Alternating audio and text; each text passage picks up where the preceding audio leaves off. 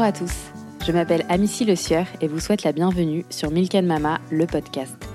Ici, on écoute des histoires de vie. Je donne la parole à des femmes au parcours exceptionnel et inspirant et je brosse un portrait d'elles à travers leurs valeurs, leurs projets et leur vision de la vie. Dans ce podcast, il n'y a pas de filtre ou de jugement, simplement des vérités, parfois bouleversantes, mais desquelles il ressort, au-delà de la douleur, du positif. L'objectif est de partager ces belles histoires au plus grand nombre pour plus de tolérance et d'humanité. Bonne écoute J'ai commencé à maigrir en mangeant euh, trois pommes par jour, ce qu'il ne faut donc absolument pas faire parce que c'est extrêmement dangereux pour la santé. Euh, le photographe m'a dit euh, oui regarde l'objectif, fais l'amour à la caméra. et moi j'avais jamais fait l'amour, hein, donc je savais pas ce que ça voulait dire c'est un gain de temps énorme que, de, que de manger sainement, en tout simplement.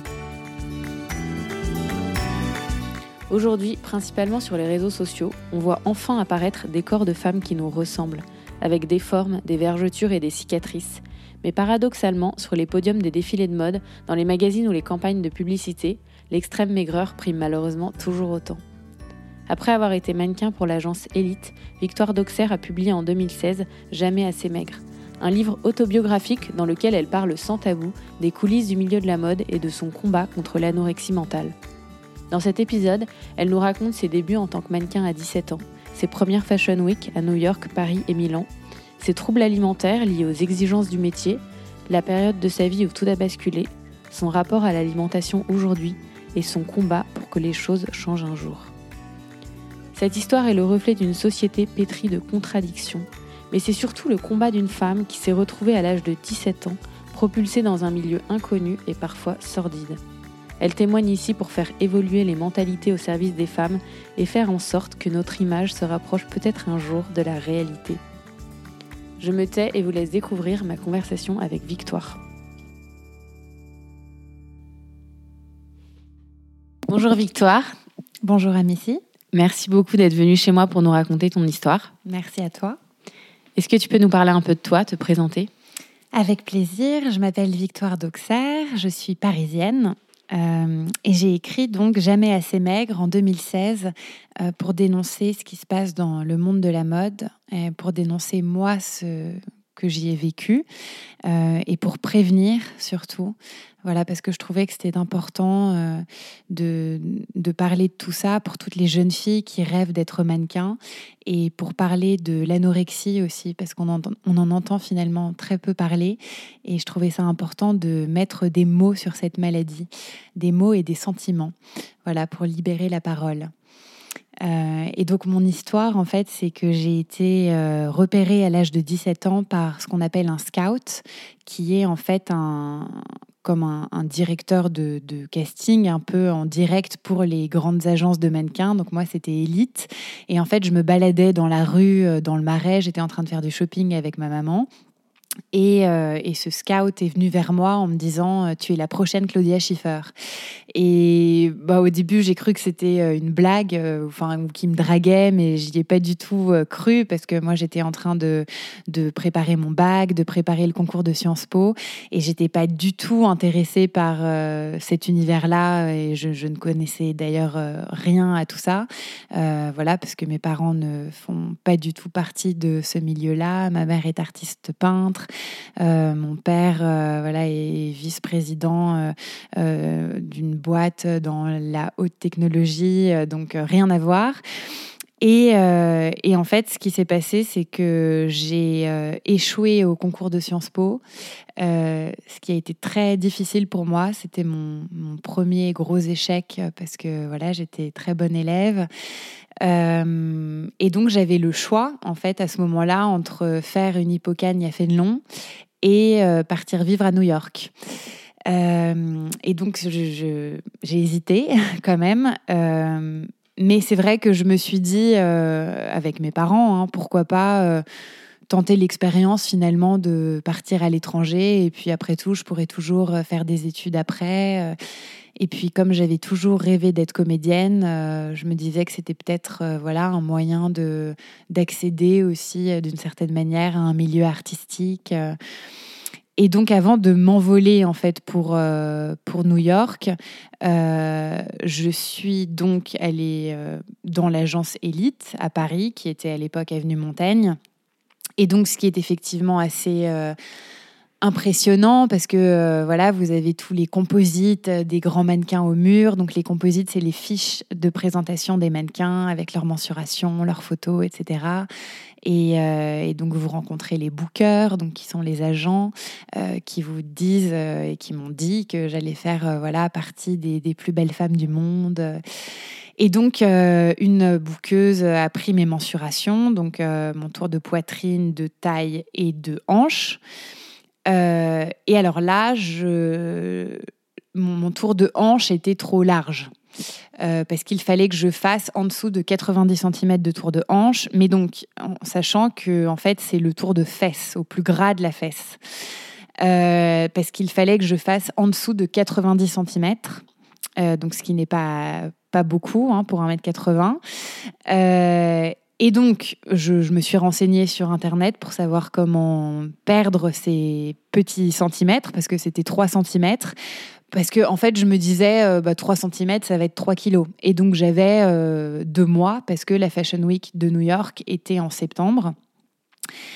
Mais en fait, il s'est avéré que ce n'était pas du tout 3 euh, kilos, parce que j'ai commencé donc à maigrir en mangeant 3 pommes par jour. Et je me suis rendu compte qu'en fait, bah voilà, à la fin des deux mois, j'avais perdu 12 kilos. donc, ce qui est beaucoup quand même en, deux mois. Euh, et en fait, je, suis entrée dans et je suis tombée surtout malgré moi dans la spirale euh, de l'anorexie. Euh, parce que euh, voilà, je pensais, j'ai toujours eu beaucoup de volonté et donc je pensais que j'étais juste en train de faire un régime et que ça allait peut-être durer maximum une semaine et qu'ensuite j'allais à nouveau manger normalement et qu'il n'y avait aucun problème. Et d'ailleurs, c'est pour ça au départ que mes parents ne se sont pas inquiétés parce qu'ils se sont dit, bah, elle sait ce qu'elle fait et puis euh, elle, voilà, elle mangera à nouveau de manière saine dans quatre jours mais en fait, s'est installée ensuite en moi une, petite voix, euh, donc ce que j'appelle dans mon livre euh, la, voilà, la petite voix de l'anorexie. Et c'était ensuite une bataille véritablement de chaque instant, parce que j'avais peur en fait sans arrêt de, grossir et j'étais... Euh, oui, j'étais dans une angoisse permanente de me dire je vais jamais rentrer dans les vêtements, je, suis trop grosse, je vais à nouveau euh, rater, échouer euh, ou décevoir. Euh. À ce moment-là, tu faisais 47 kilos pour un Et donc, voilà, je suis descendue jusqu'à 47 kilos. Et là, tu avais l'impression que c'était normal? Bah, c'est vrai que je me suis pas hum, posé cette question. En fait, j'étais dans un, déni total de ça parce que le seul truc qui comptait pour moi, c'était d'être choisie pour des défilés, de faire mon travail. Et puis, je suis retournée, en fait, avant de partir à New York chez Elite. Euh, et là, tout le monde m'a applaudi en me disant euh, Oh là là, mais regardez-la comme elle est belle, euh, regardez ce corps de rêve. Alors que bah là, j'étais quand même donc clairement anorexique, puisque je faisais 47 kilos pour 1m80. Et, donc, ils encourageaient cette, euh, cette maigreur. Mais donc, moi, on m'avait dit, euh, voilà, tu dois faire une taille 32 pour un mètre, donc 78. Euh, et donc, je n'étais pas allée plus, plus loin que ça, effectivement. Enfin, je m'étais pas... je ne m'étais en tout cas pas rendu compte des dangers physiques et encore moins psychologiques, ça c'est certain. Et ensuite, du coup, quand je me suis envolée pour euh, New York, euh, je me suis encore moins posé la question, étant donné que en allant au casting, euh, toutes les filles étaient comme moi. Et forcément, quand on est entouré que de corps comme le sien, c'est pas choquant, du coup, finalement. En fait, t'étais pas pas dans la réalité. Oui, exactement. Bah, c'est vrai que déjà, j'étais totalement dans un... Alors, soit dans le flottement total, euh, soit dans un sentiment de puissance extrême. Et malheureusement, c'est ce que crée l'anorexie mentale. Euh, un sentiment de contrôle? Oui, de contrôle total sur le corps. Et c'est le danger hein, de ça. Euh, parce que j'étais... oui, je me sentais hyper puissante et c'était presque jouissif hein, parce que je me disais que voilà, tout allait bien par rapport à ça. Euh, si je contrôlais mon corps, je contrôlais toute ma vie et donc j'allais être choisie pour tout et tout allait bien se passer. Et d'ailleurs, c'est ce qui s'est passé parce que j'ai eu une ascension euh, euh, apparemment assez fulgurante dans ce métier-là et j'ai été choisie à plein de défilés d'un coup et donc je me disais, bah, tout va bien, je réussis et donc ça marche. Mais d'un autre côté, euh, je pouvais aussi avoir des crises d'angoisse absolument monstrueuses parce que j'avais justement cette petite voix et je me disais, oh là là, mais euh, j'ai tellement peur de grossir, euh, euh, et puis j'étais aussi dans une solitude extrême, euh, voilà, parce que moi j'avais jamais quitté euh, ma famille et donc j'étais 17 ans. Voilà, et donc j'étais dans un manque de ma maman surtout qui était terrible, donc j'étais très angoissée par rapport à ça. et puis malgré tout, du coup, bah, j'étais aussi très ralentie intellectuellement hein, quand même forcément, étant donné que je ne mangeais pas. C'est vrai qu'on n'y pense pas à ça. Oui, mais moi qui étais très bonne élève, bah alors là, je pouvais plus me concentrer sur une ligne même d'un magazine. Euh, je suis quand même aussi tombée dans les pommes en plein milieu de la rue. Euh, je tombais aussi malade, euh, voilà, donc je pouvais vomir juste avant un défilé, pas volontairement, mais voilà, parce que je, je me sentais pas bien. et puis parce que j'étais, j'avais peur de grossir, mais qu'il fallait quand même que je mange et que voilà, pendant les vacances, mon père m'avait quand même forcé à manger d'autres choses. Je m'étais mise à prendre des laxatifs que j'avais du coup augmenté euh, parce qu'au départ, bah voilà, j'en prenais deux, et puis ensuite euh, quatre, et puis toute la tablette, et puis ça ne marchait plus. Donc ensuite, j'ai fini par, me faire des lavements, euh, qui sont des lavements en pharmacie pour les personnes âgées. voilà, quelque chose que je n'incite pas à faire, hein, ni ça, ni le régime des trois pommes par jour, parce que ça a des conséquences terribles sur la santé physique et psychologique. mais voilà, le, le, côté glamour de la mode ne, ne l'est finalement pas tant que ça, parce que j'étais amenée à, à, faire subir à mon corps euh, des choses quand même, euh, euh, oui, atroces, quoi, qui étaient, oui, enfin, qui étaient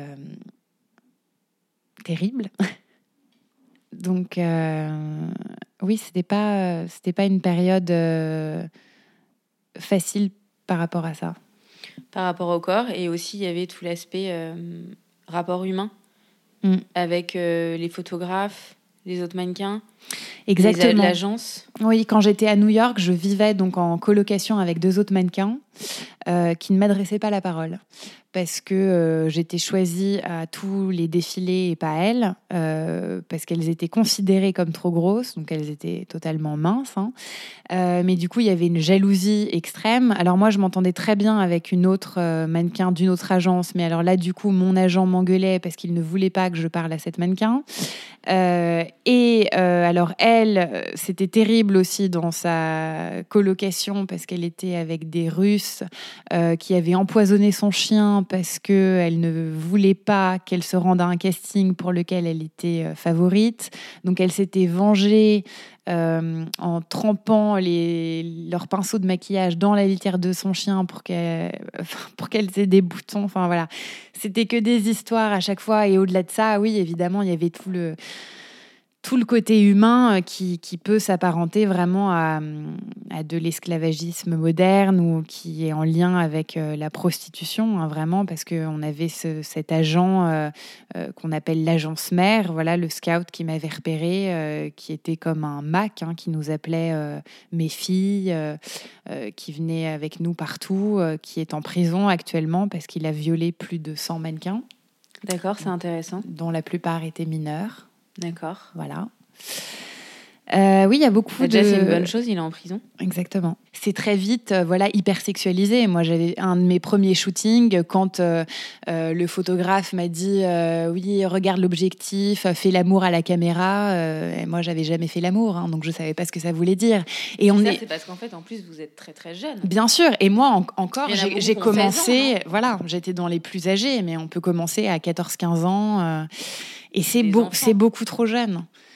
Et on est, euh, du coup, c'est évidemment très facile de prendre l'avantage sur, euh, sur des jeunes filles qui ne connaissent rien du monde. On est beaucoup plus naïf. Enfin, je veux dire, moi, j'ai été repérée à nouveau quand j'avais 24 ans. Euh, mais à ce moment-là, j'ai dit au mec, mais au revoir. mais parce que je, je, savais beaucoup plus.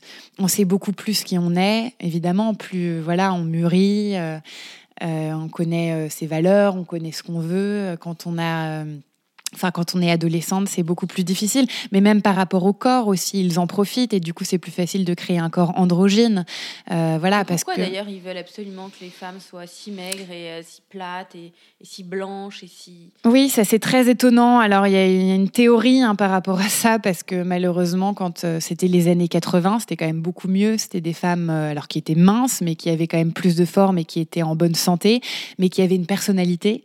voilà et qui avait et qui mais qui du coup euh, prenait de la place à tous les sens du terme parce qu'elles représentaient les maisons. Alors est-ce qu'elles avaient trop d'ego pour euh, du coup les, les enfin selon les, les, designers dans le sens où voilà elles elles avaient une personnalité, elles prenaient euh, surtout sur les défilés on voyait qu'elles plus que le oui.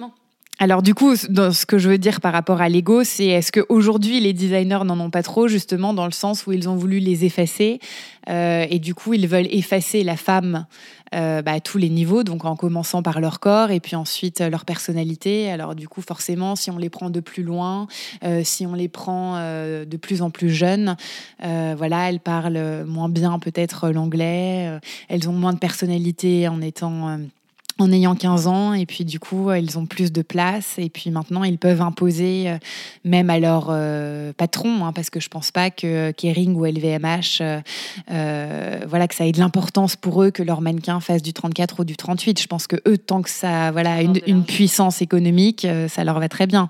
Donc ce sont les moi je pense que ce sont les designers qui imposent ça. Et donc moi aujourd'hui je pense que c'est important de toute façon voilà de prévenir et de sensibiliser la nouvelle génération. Mais les femmes aussi, et les futurs designers en leur disant, euh, voilà, vous habillez quand même des femmes. Donc c'est important de célébrer le corps féminin, et il y en a plein des corps féminins. Alors après, je comprends que voilà, c'est la mode, et comme tout art, il faut que ça fasse rêver, mais il faut aussi respecter l'humain au cœur de tout ça. Et puis, effectivement, la maltraitance humaine, oui, où on attend, euh, parce qu'aucun code du travail n'est respecté, donc on attend des heures et des heures euh, sans qu'on nous donne même de l'eau. Euh, on nous chausse avec du 38 quand on fait du 40, euh, donc on a les pieds en sang. Euh, bah, j'ai perdu mes cheveux parce que parce qu'on mettait de la colle sur les cheveux, de, de, la colle, littéralement. Voilà. Et donc je suis rentrée chez moi à 2 heures du matin. je me suis peignée et j'ai perdu une mèche entière. Alors oui, l'anorexie favorise la perte de cheveux, mais quand même à ce point-là, euh, surtout que j'ai appelé mon agent et qu'il m'a dit euh, c'est normal, donc il le savait. Et il m'a quand même envoyé là-bas.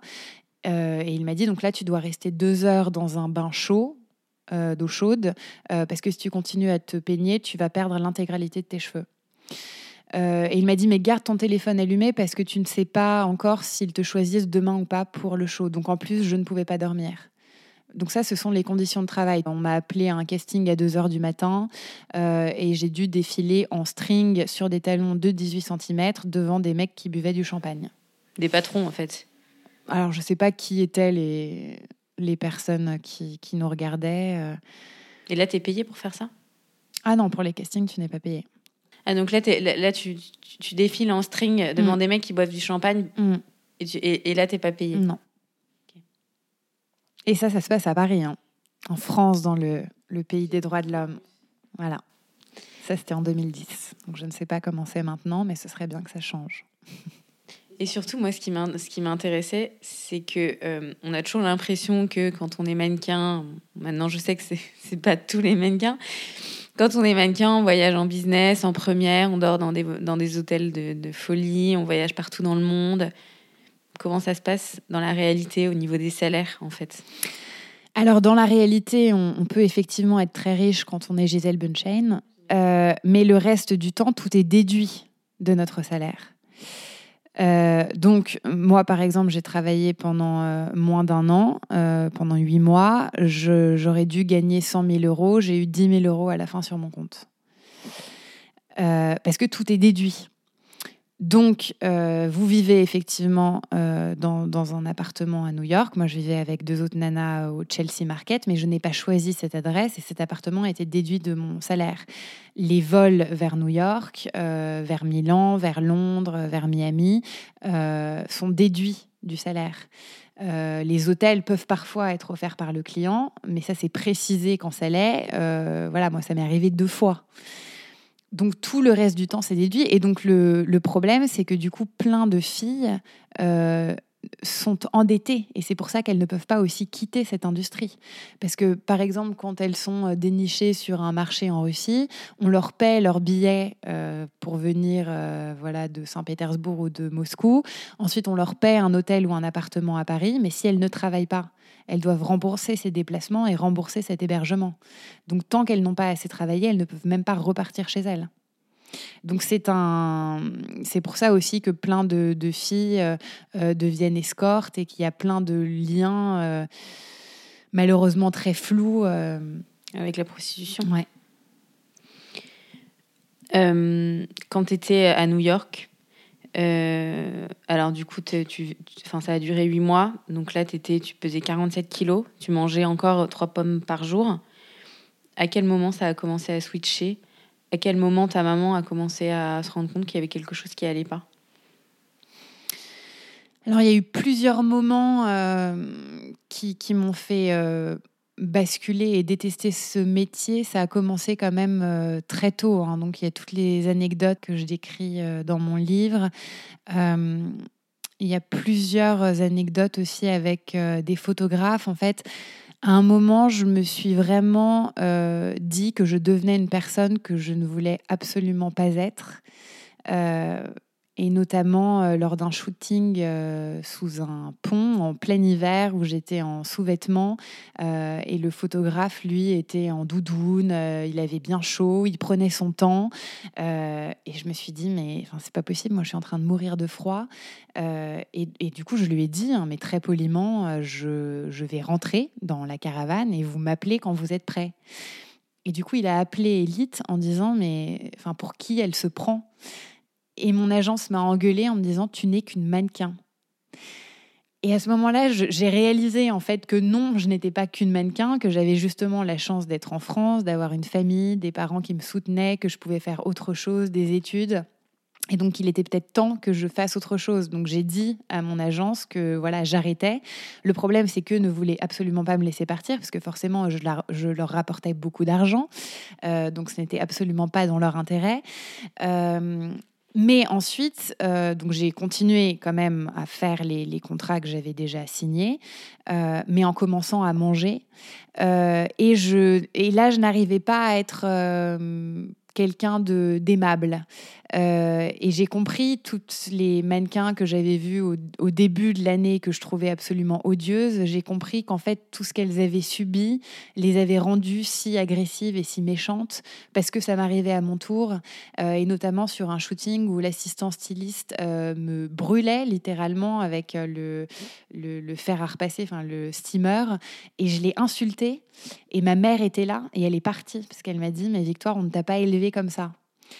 Et je, me suis dit, oui, d'accord, effectivement, mais euh, je n'ai pas non plus été élevée pour me faire maltraiter, quoi. Surtout en étant en France et voilà, en ayant seulement 18 euh, ans, euh, je, je, n'avais pas non plus prévu de, de devenir un objet. et je pense que ça a été une accumulation où je me suis dit, mais ce monde est atroce et j'ai envie de m'échapper. Et en fait, j'ai compris qu'il n'allait pas me laisser partir. Et donc, mon corps a été le moyen de m'échapper finalement. Et s'en sortir par le corps, même aujourd'hui dans plein de thérapies alternatives, je pense que c'est la bonne solution. Euh, et donc, finalement, de manger a été le, moyen de, de m'échapper. Euh, parce qu'au début, je ne grossissais pas. Euh, parce que voilà, je me purgeais hein, par plein de moyens différents. Mais au bout d'un moment, on prend quand même du poids. et donc, en fait. Bah, et surtout que j'imagine quand tu pas mangé pendant très longtemps, quand tu remanges, tu regrossis dix fois plus. Oui. Ça c'est sûr. hein. C'est Le truc de l'effet yo-yo aussi. hein. Donc c'est pour ça que les régimes sont très mauvais. Mais au début, c'est sûr que c'était assez jouissif parce que j'étais sur des shootings parce que j'avais encore plein de boulot.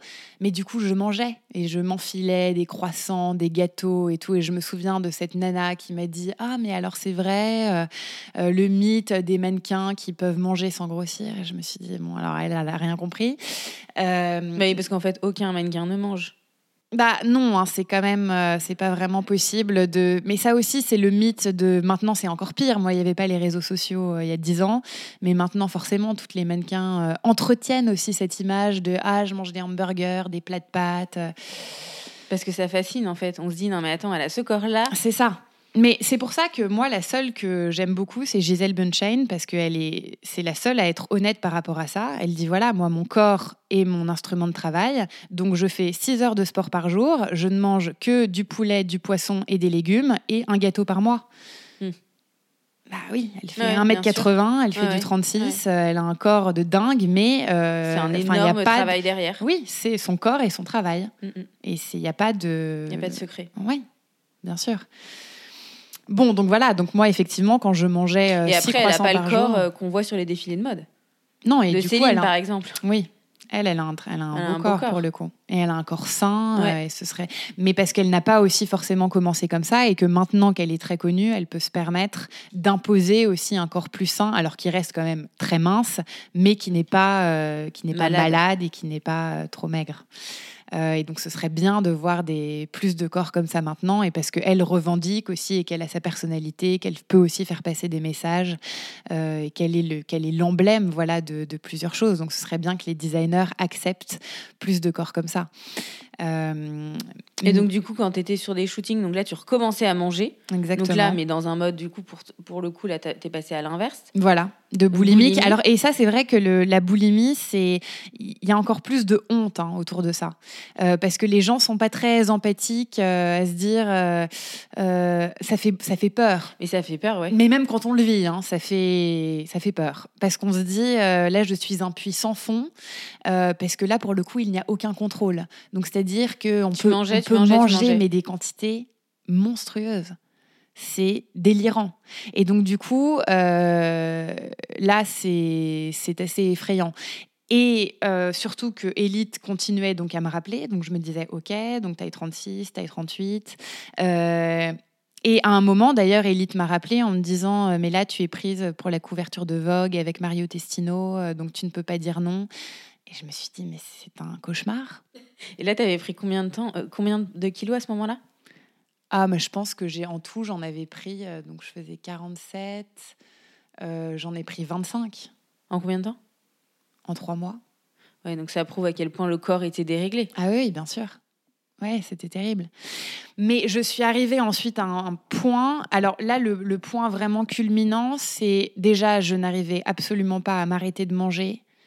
Et donc, c'était. Obsessionnel. Ouais, et c'était terrible à quel point je, bah là, je me sentais encore plus seule et j'avais peur parce que je me disais ça ne va jamais s'arrêter et donc je vais devenir euh, obèse. Et, je, et là, j'avais en plus une image de moi et une estime de moi qui était euh, au plus bas. Et, et là, Elite m'a un moment. Donc là, j'avais arrêté, c'est bon, tous mes shootings. J'avais dit, euh, voilà, je, je ne peux plus. De toute façon, euh, je fais du 38. Ensuite, j'étais montée au 40. Euh, donc, ce qui est normal hein, pour 1m80, c'est OK. Bien ça sûr, peut être oui, OK de faire du 40, Oui, même parce si que là, dans on la dit, mode. t'avais non. pris. mais quand on voit quand même les photos, quand t'étais au plus grosse de. Voilà, t'étais pas grosse en fait. Mm, mm. C'est juste que t'étais tellement maigre à un moment. Ouais. Mais euh, du coup, ensuite, euh, là, Elite m'a rappelé en me disant c'est génial, euh, tu, seras, tu es prise en exclusivité pour Calvin Klein pour le défilé. Donc ça, ça veut dire qu'on fait l'ouverture d'un show euh, et qu'on n'a même pas besoin de passer de casting et, aussi que j'allais faire la campagne et que j'étais même, enfin, j'avais même pas besoin de faire en fait d'autres défilés donc on est payé beaucoup plus, etc. Mais, mais pour moi, c'était, je me suis dit, mais je ne veux plus jamais, en fait, avoir affaire à, à ce monde-là. Donc, au secours, enfin, laissez-moi tranquille.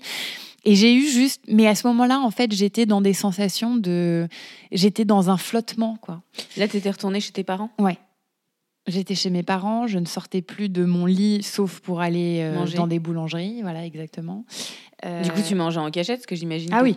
Ah bah là en plus il y a une honte, donc c'est-à-dire qu'on mange en cachette, même quand j'allais dans des boulangeries, j'achetais mais des quantités monstrueuses de trucs. Et je me souviens d'un boulanger qui m'a dit euh, ah bah vous avez faim mais en rigolant. Et moi je me suis dit oh, mais il, va se rendre compte que j'ai mangé tout ça. Donc vous apprenez en plus à mentir. Donc je disais ah non mais je suis babysitter donc euh, j'achète ça pour euh, oui des petits enfants. Enfin ouais.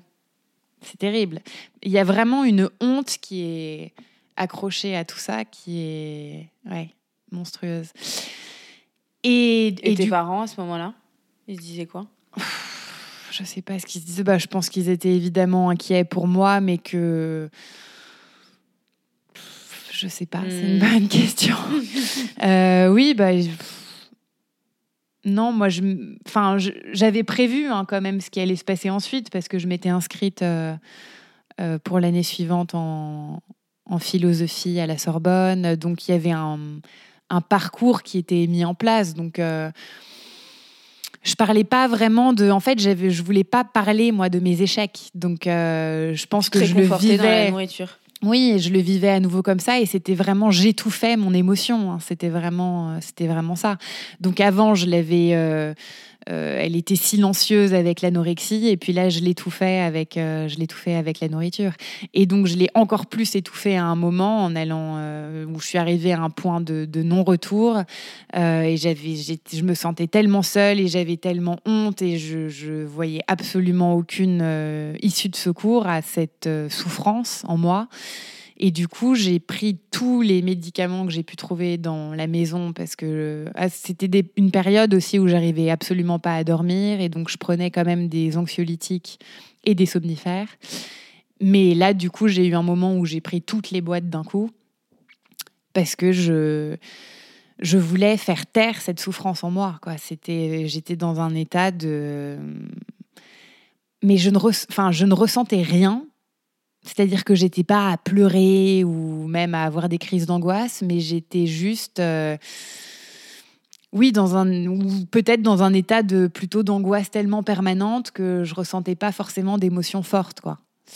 Euh, mais je me disais en tout cas qu'il y avait que ça allait tellement durer tout le temps et que c'était tellement horrible comme sensation que je ne voulais plus ressentir ça. Et donc du coup, je donc j'ai fait une tentative de suicide. Et, euh, et je me suis réveillée à l'hôpital, donc à Sainte-Anne, parce que mes parents m'y ont emmenée.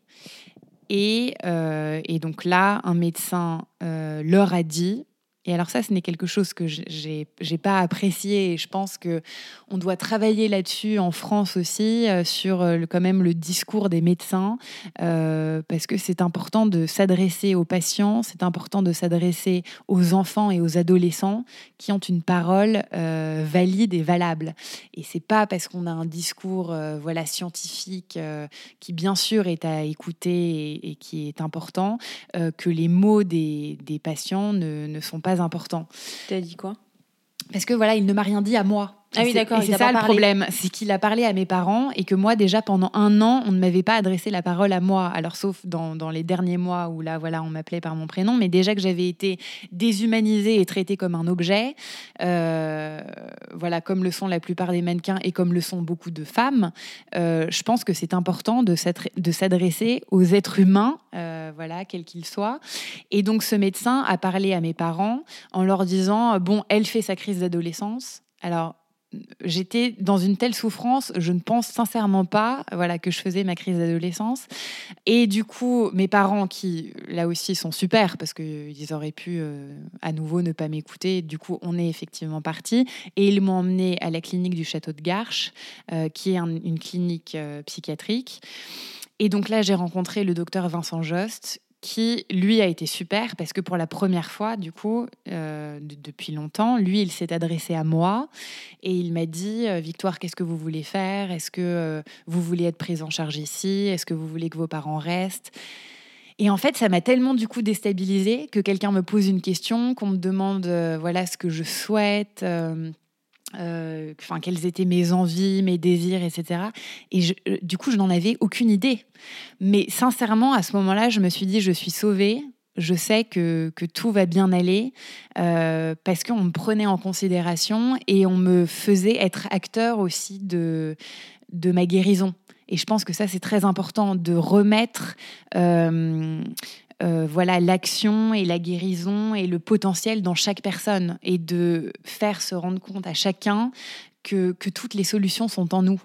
Euh, parce que finalement, on cherche à chaque fois euh, voilà, des, des, solutions dans une thérapie miracle, une application, d'aller à l'étranger, de partir, alors que quand on se rend compte que tout est en nous, ça va. Évidemment, il faut demander de l'aide, hein. c'est très important, mais c'est ce que m'a fait réaliser ce médecin à ce moment-là. Euh, et grâce à mes parents, évidemment, aussi, qui m'y ont emmené. Euh, mais du coup, ça a été merveilleux, hein, franchement. J'ai passé trois mois dans cette clinique. C'était génial.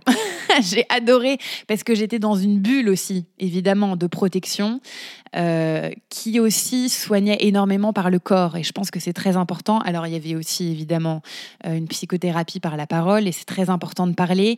Mais en parlant, on ressasse aussi beaucoup. Euh, voilà, et je pense que c'est important quand même d'aller de l'avant. Et la thérapie par le corps, moi je trouve ça génial. Et donc on avait du coup, euh, euh, voilà, du yoga, de l'art thérapie, du théâtre.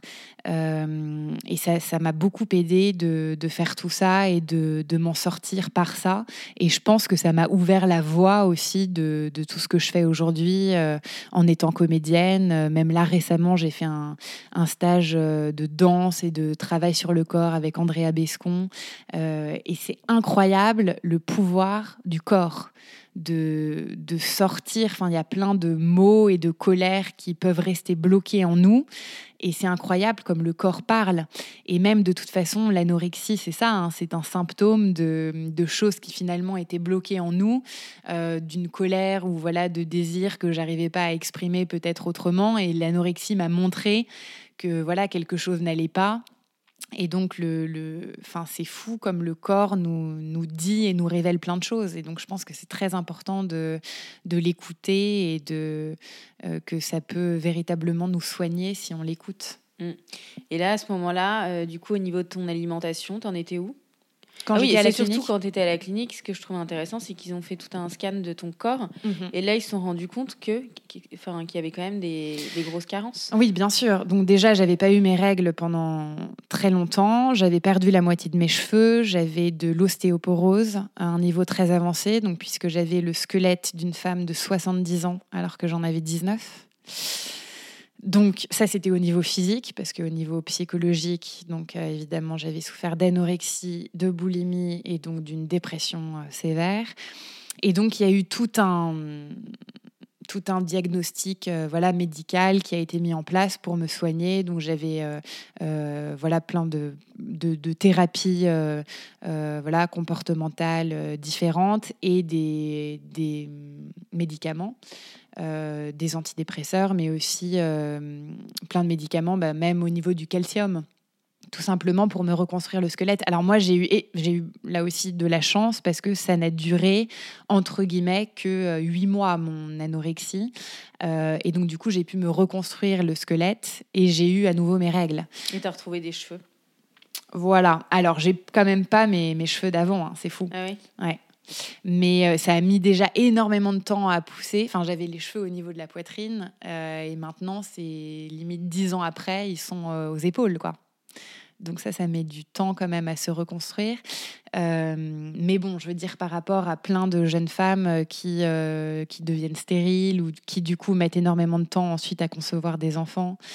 Euh, ou même euh, voilà les jeunes femmes qui se font vomir du coup euh, ont une dentition extrêmement abîmée voilà ou au niveau de des intestins de l'œsophage enfin tout l'intérieur du corps peut être extrêmement abîmé donc c'est vraiment des ou, des, des, des, jeunes femmes en meurent. Hein. Enfin, je veux dire, c'est une maladie mortelle, que ce soit parce que c'est, ça mène aux tentatives de suicide ou, ou tout simplement parce qu'il y a des arrêts cardiaques. Oui, c'est ça. Mhm. Et moi, il y a un truc aussi qui m'intéresse, c'est que c'est une question qu'on se pose quand on voit des femmes extrêmement maigres. On se mhm. dit, mais est-ce qu'elle a conscience de sa maigreur? Mhm. Est-ce qu'elle se rend compte à, qu'elle se rend compte à quel point c'est euh, bah, c'est terrible, quoi, c'est mhm. terrifiant? Et parfois, on se pose la question, on se dit, mais c'est pas possible. Et toi, quand tu étais très maigre, oui, mais ça, je m'en rendais absolument pas compte. Et il y avait des moments où, je, quand j'avais ce sentiment de puissance, je me disais, c'était plutôt un sentiment de je contrôle mon corps mais je pense jamais m'être dit que, je, que j'étais belle. Hmm. Sincèrement. Et en revanche, jamais je, je, ne me suis trouvée maigre. Mais maintenant, quand je vois les photos, je trouve ça horrible. mais du coup, ça altère à vie l'image du corps. Et ça, c'est terrible. Parce que, euh, alors maintenant, je ne fais plus l'erreur quand même de me, de me scruter dans le miroir, hein, parce que sinon, euh, euh, j'ai compris quand même que ce, serait difficile toute ma vie et j'ai envie de me concentrer sur d'autres choses. parce que sinon, je passerais mon temps à pleurer, je pense.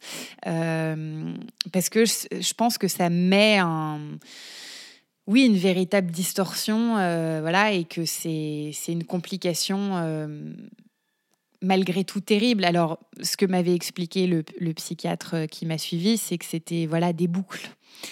Et donc, euh, les boucles se rétrécissaient au fur et à mesure du temps. Et ça, c'est quand même une réalité. Alors, ça aussi, quand on commence sa guérison, on n'a pas envie de l'entendre parce qu'on n'a pas envie de, dire, euh, de se dire que c'est dans dix ans que ça commencera à aller mieux.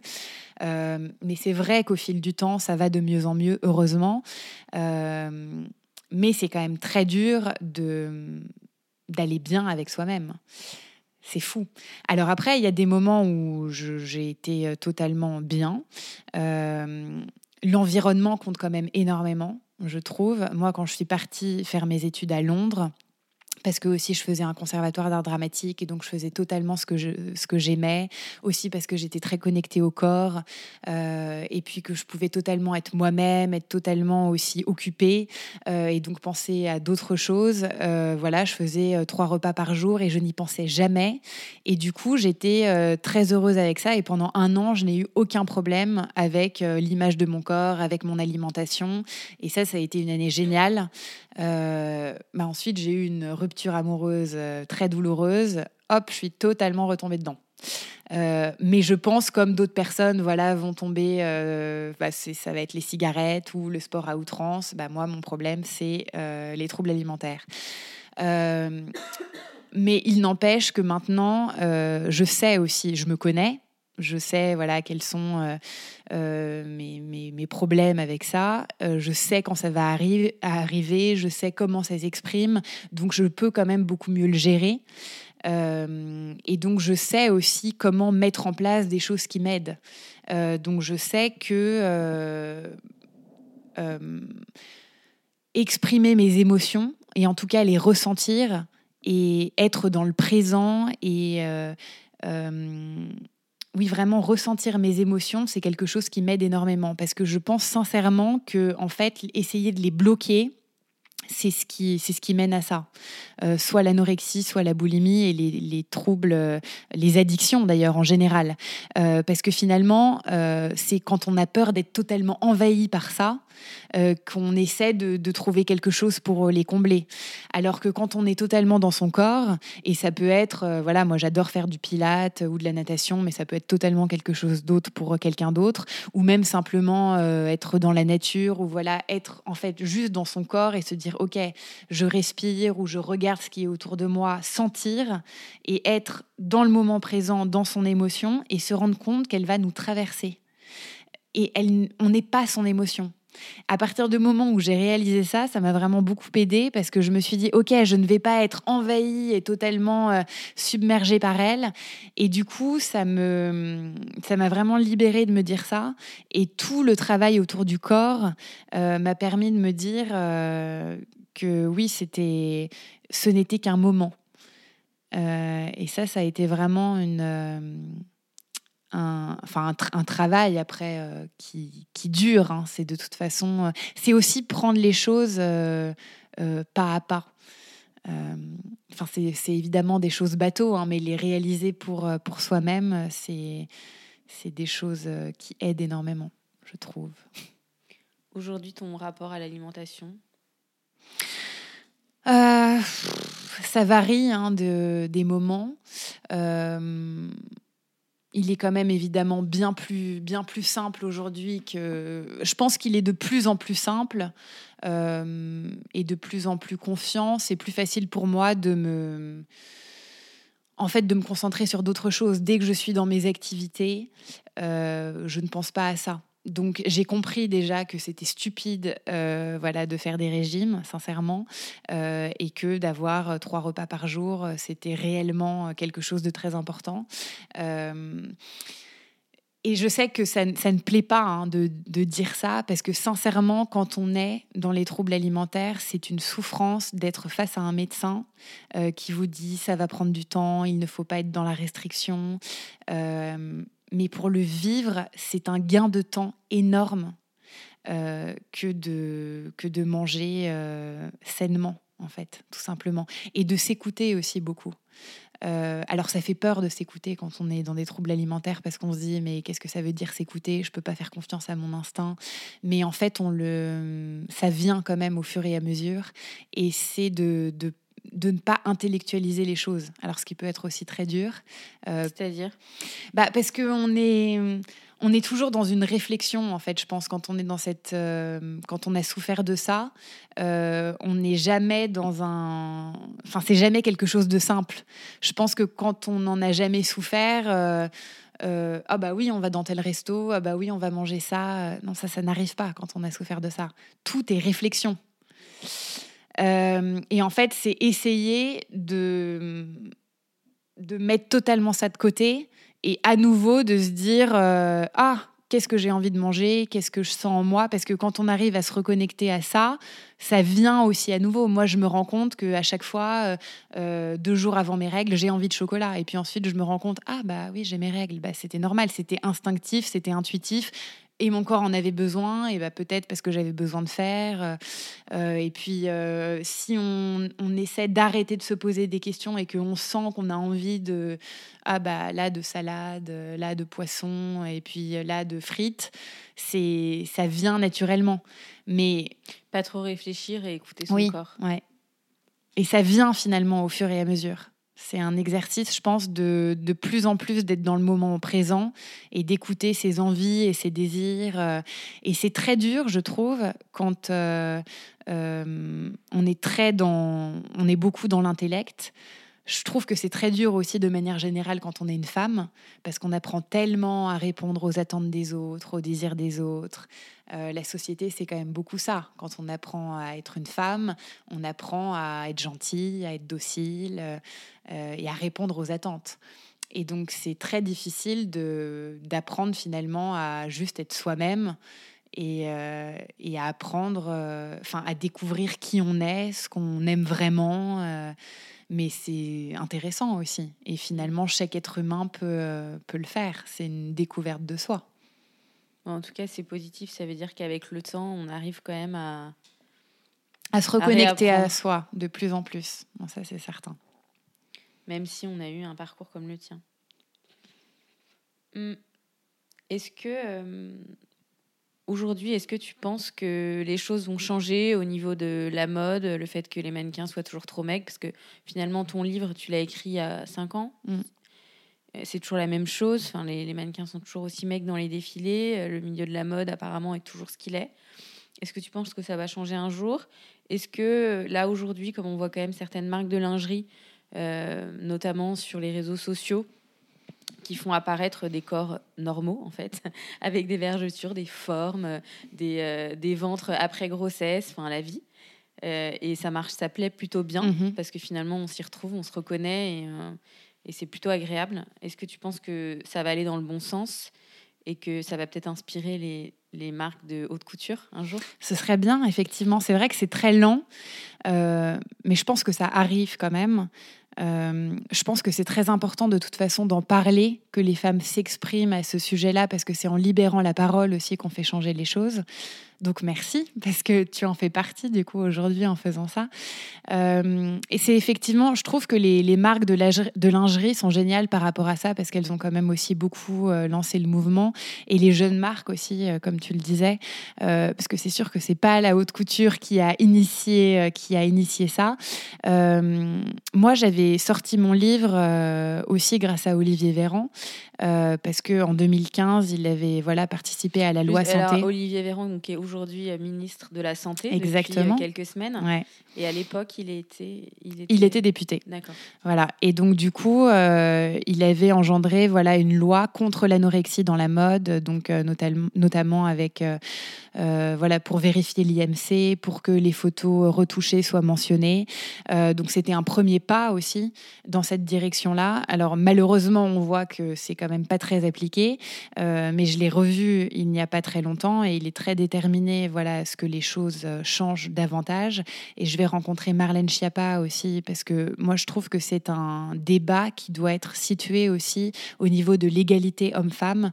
Euh, voilà, parce que comme je le disais, c'est quelque chose aussi qui doit être placé au niveau de l'humain qui peut être totalement considéré comme de l'esclavagisme moderne et c'est quelque chose qu'on doit placer euh, au niveau d'une nouvelle représentation du corps féminin qu'on doit offrir aux femmes et aux jeunes filles d'aujourd'hui, aux futures générations.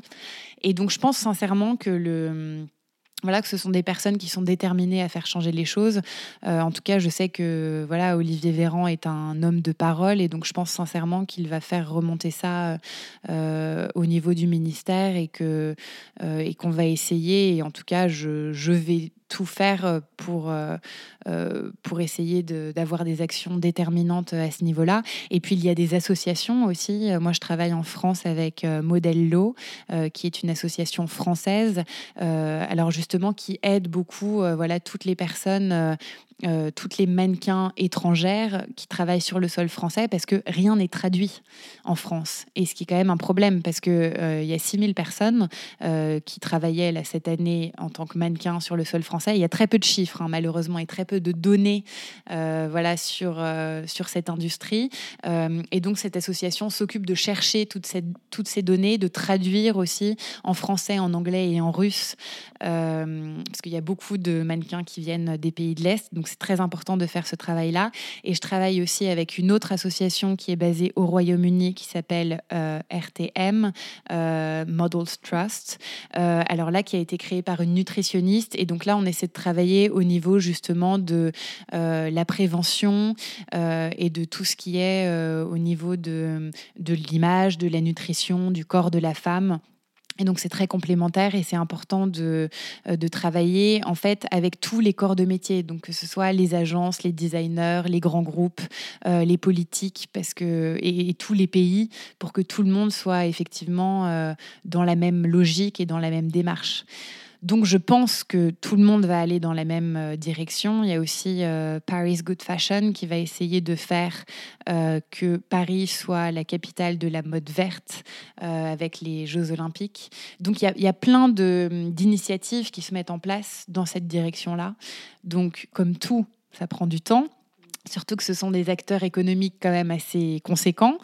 mais je pense qu'il il faut que ce soit les femmes aussi qui aillent dans cette direction-là parce que nous sommes quand même les premières concernées. Euh, et le problème, c'est que le voilà, moi, je, ce que je disais déjà au moment de la sortie de mon livre, c'est que les magazines féminins, que fait-on des magazines féminins? Euh, Parce qu'on voit en couverture, euh, voilà, vive les rondes, et puis ensuite on a un annonceur, voilà, qui prône malgré tout, malgré lui, hein, peut-être, mais l'anorexie. Et puis ensuite, on a Soyez vous-même, mais ensuite, on a le régime de l'été. Alors, je pense que faudrait peut-être faire aussi quelque chose à ce niveau-là. Donc, c'est un travail collectif à mettre en place au niveau des, des consciences et qu'il faut travailler ensemble à ce que les choses changent. Euh, est-ce que tu as une. Bon, j'allais dire, est-ce que tu as une note positive, mais au final, là, finalement, c'était la note positive. oui, mais je peux en rajouter une quand même, qui est que je, je, travaille aussi à l'adaptation euh, de mon livre en film.